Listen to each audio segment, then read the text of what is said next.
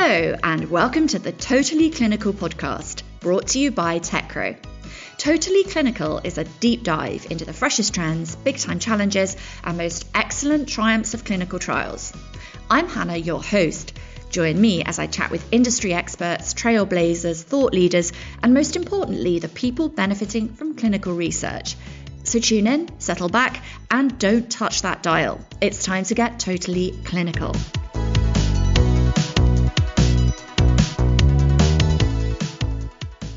This week, I'm joined by Dr. Martine Dehlinger Kremer. Now, Martine is Vice President, Scientific Affairs Pediatric Subject Matter Expert at ICON. She's also chair of the Children's Medicines Working Party at the European Forum for Good Clinical Practice, as well as the chair of the Pediatric Working Group of EUCROF. During this podcast, we discuss the challenges and possible solutions with paediatric research, along with considerations to include adolescents in adult clinical trials and how regulators can make a difference. Martine, welcome to the podcast. Let's start at the beginning. How did you become interested in the field of paediatrics? When I was a young adult, I was a counselor in summer camps during my holidays, taking care of the children. When the pediatric regulation came into force in Europe in 2007, we created the European Pediatric Working Group. And that is how I started to work on supporting pediatric developments. It was so hard to admit that we have such sophisticated medicines for adults, but treat our little ones off label. I wanted to be part of the change. At ICON now, working in the Center for Pediatric Clinical Development, I have the chance to combine work and passion. That's great that you found your passion at ICON. Uh, on the subject of children's clinical trials, I spoke to Cindy Jackson last year of the Institute of Advanced Clinical Trials in Children. And she discussed the problem of lag time between adult and children's trials. Now, in your presentation, you highlighted that most parents don't actually realize that 70% of medicines given to children haven't been tested on them. And for neonates in ICU, it's, it's actually 90% of medicines that are used off label. So it's really quite incredible just how many barriers there are to children's clinical trials. Could you explain more about the reasons behind this? You know, the authorities have reacted to the situation of the high off label use in the pediatric population and they issued regulation to mandate pediatric development for new medicines or new indication. The US was first with the Pediatric Research Equity Act 2003 and became permanent law in 2012. And this mandates pediatric study plans for NDAs or BLAs for new drugs, with the exception of orphan drugs for rare disease when they have an orphan drug status and are not for oncology. And the US also issued the Better Pharmaceutical Act for children, which rewards companies with additional six months of protection. In the EU, the pediatric regulation came into force later on in 2007. There is only one regulation in the EU covering obligations and reward, and this regulation is actually under review at present time. UK and Switzerland are two other countries mandating pediatric research, when relevant, um, you would need to have pediatric plan.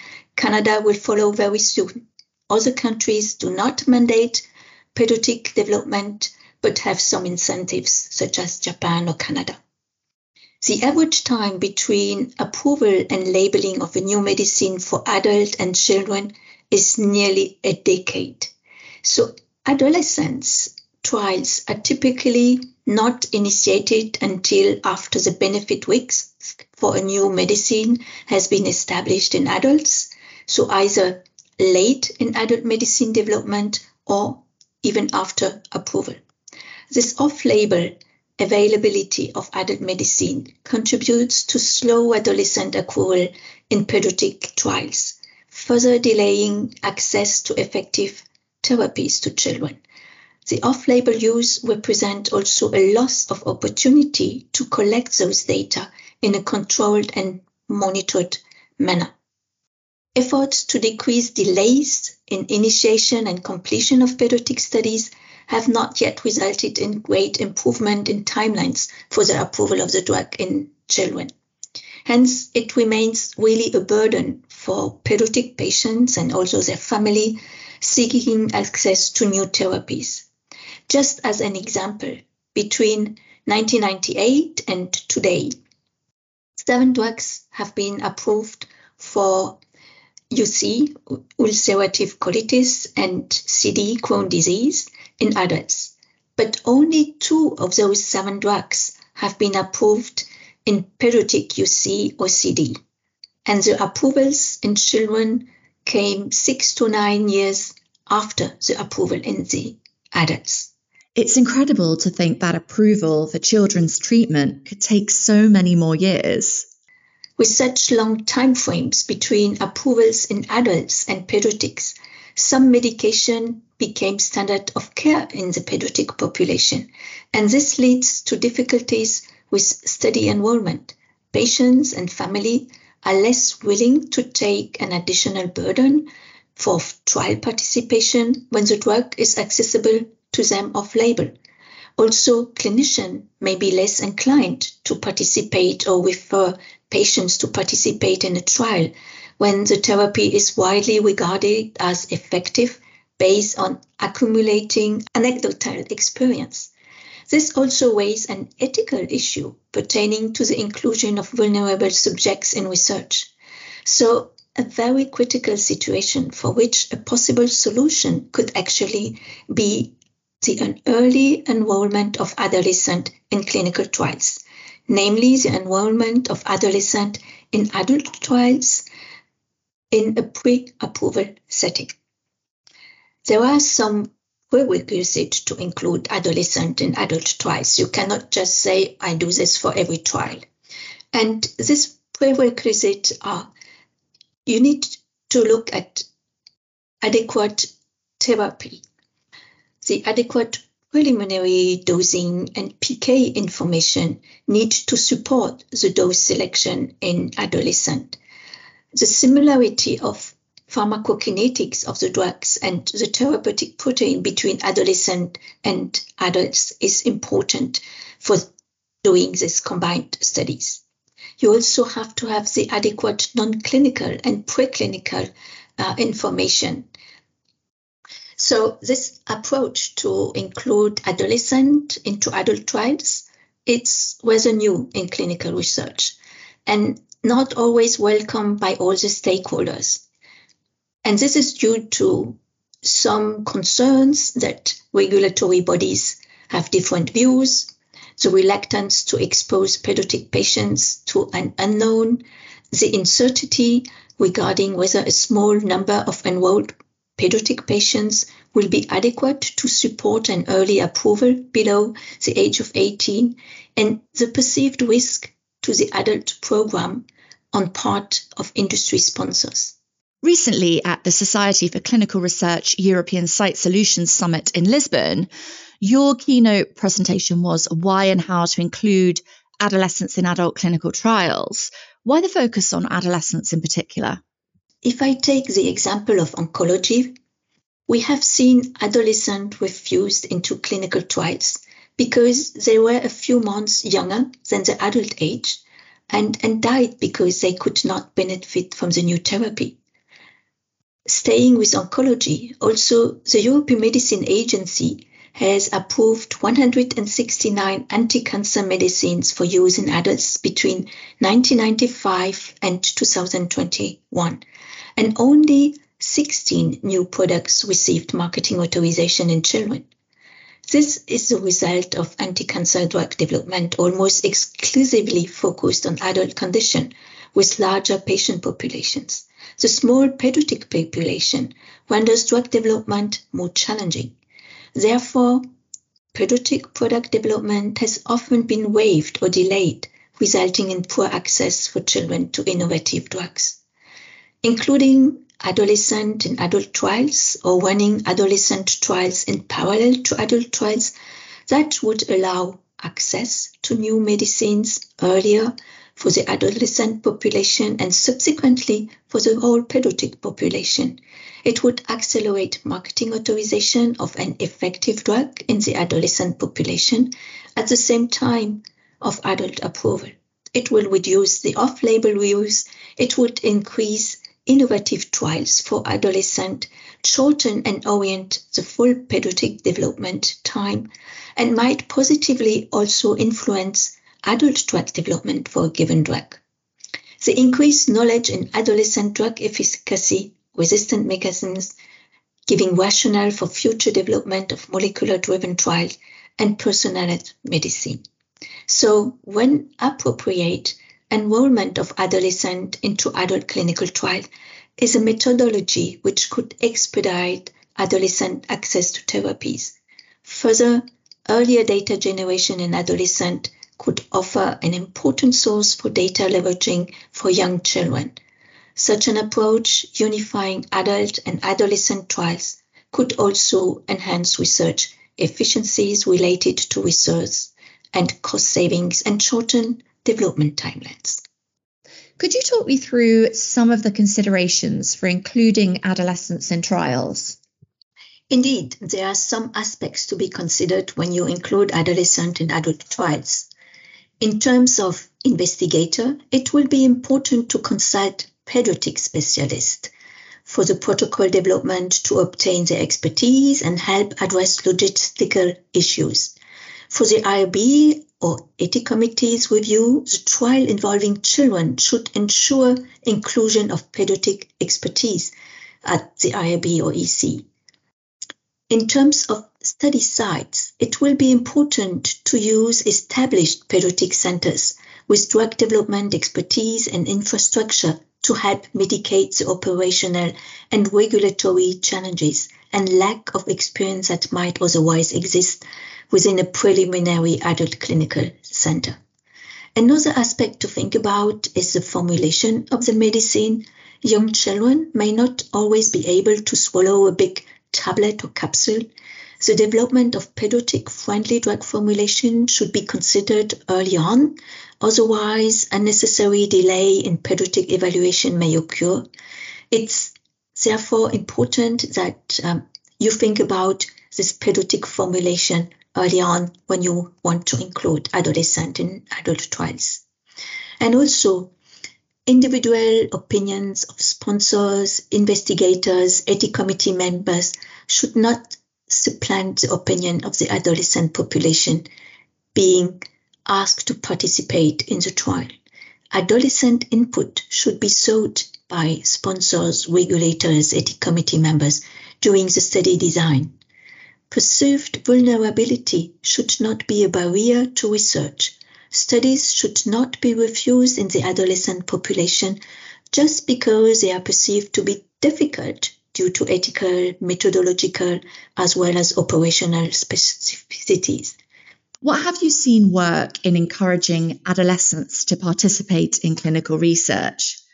The inclusion of adolescent in adult trial has been very successful in some disease areas such as asthma, atopic dermatitis. We also saw it with COVID 19. So it really warrants consideration. The inclusion of the adolescent and adult trial is one of several potential strategies to achieve the collection of adequate data in pediatric patients to appropriately label drugs for safe and effective use in a timely manner. In order to get there, we need a change in mindset. We need increased collaboration between pediatric and adult treating physicians, and we need an increased collaboration among all stakeholders involved in pediatric research. Adolescents often are more reluctant than younger children to participate in studies because they prefer to spend their time, free time with friends, sport, school activities, so it's important to motivate them to participate in clinical trials.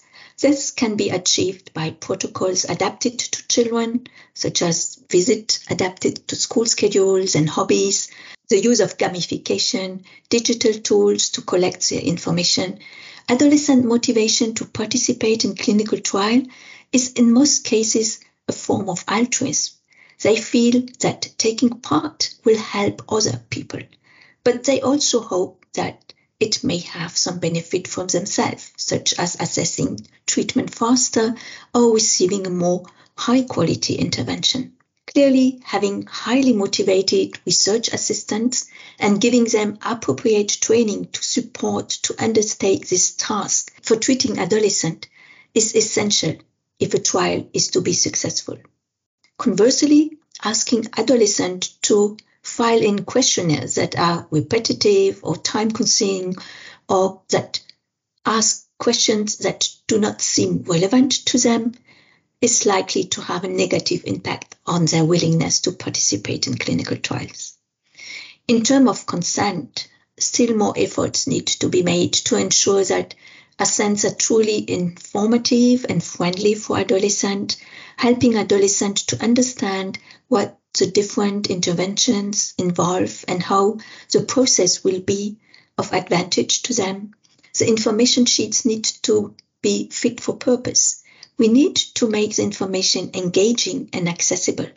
The best is to include young people in the design of information sheets and developing innovative methods of explaining studies rather than relying on more traditional patient information sheet.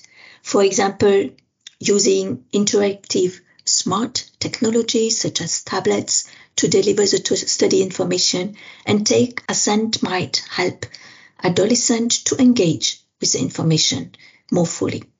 So, parents can be quite concerned about their children, including adolescents, taking part in trials.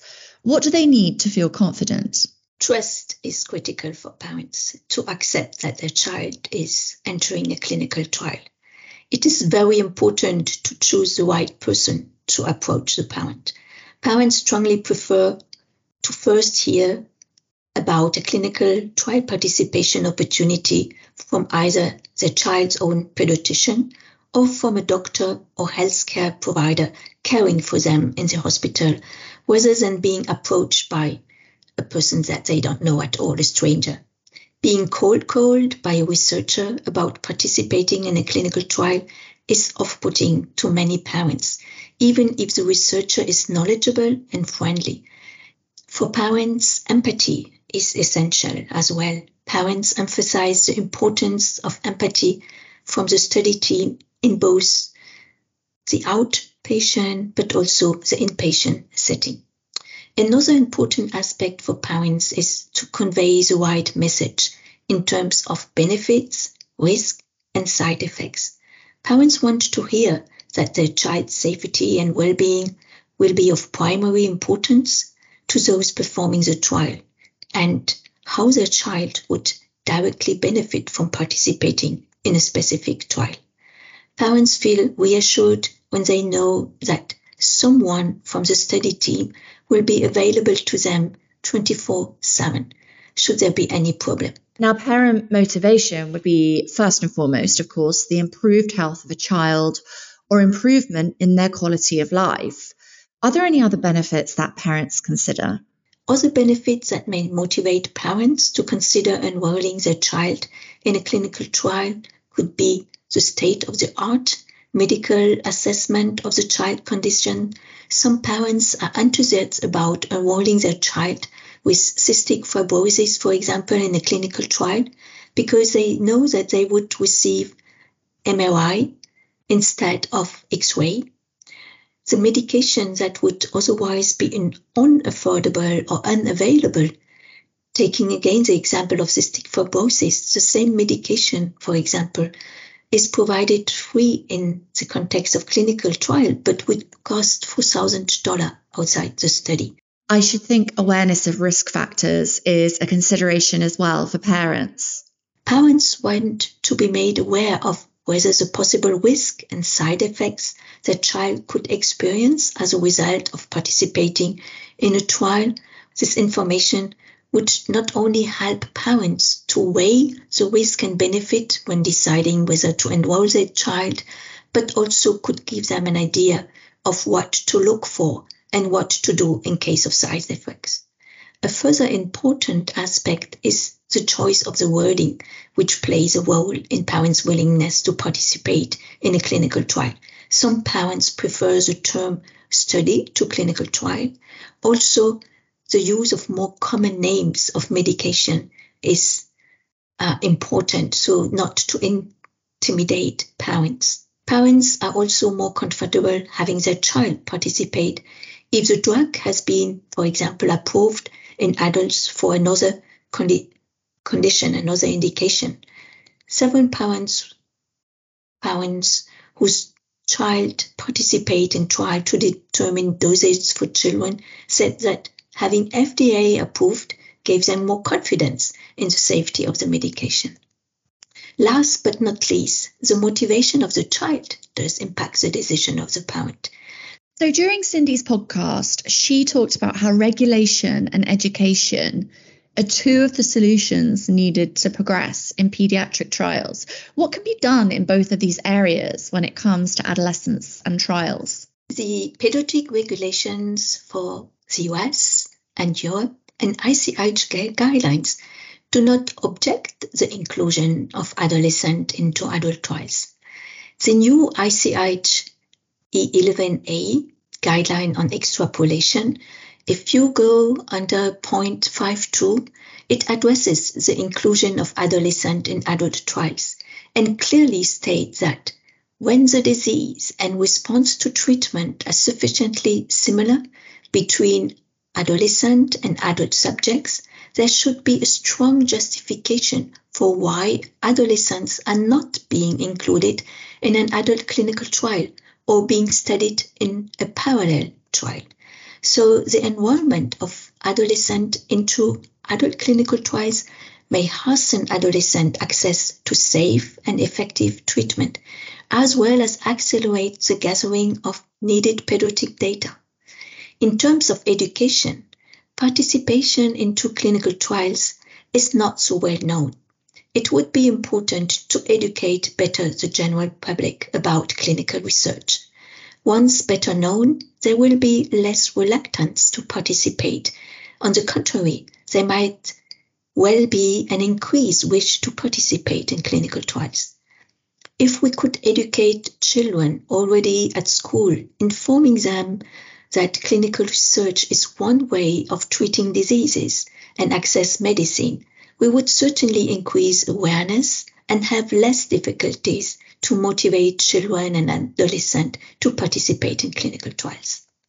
And how optimistic are you that we will see adolescents included in adult trials in the next few years? Inclusion of adolescents in adult trials or the conduct of parallel adolescent trials represent important methodological approaches to advise advanced drug development in pediatric patients when justified scientifically and ethically.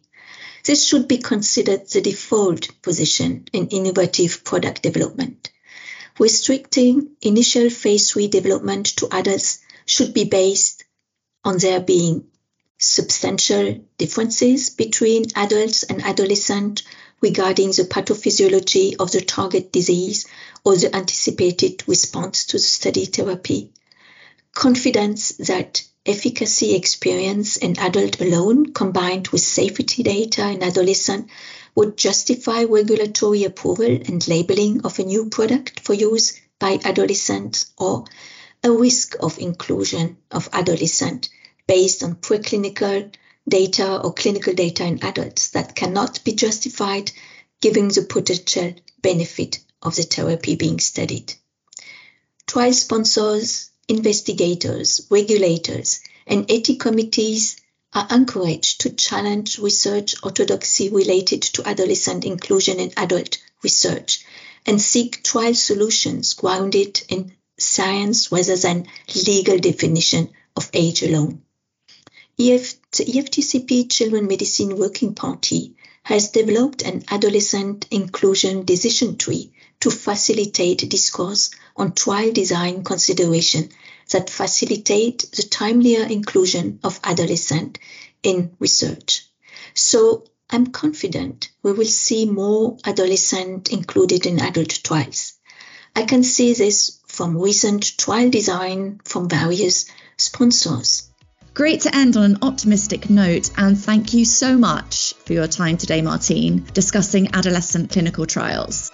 And that's your dose of Totally Clinical.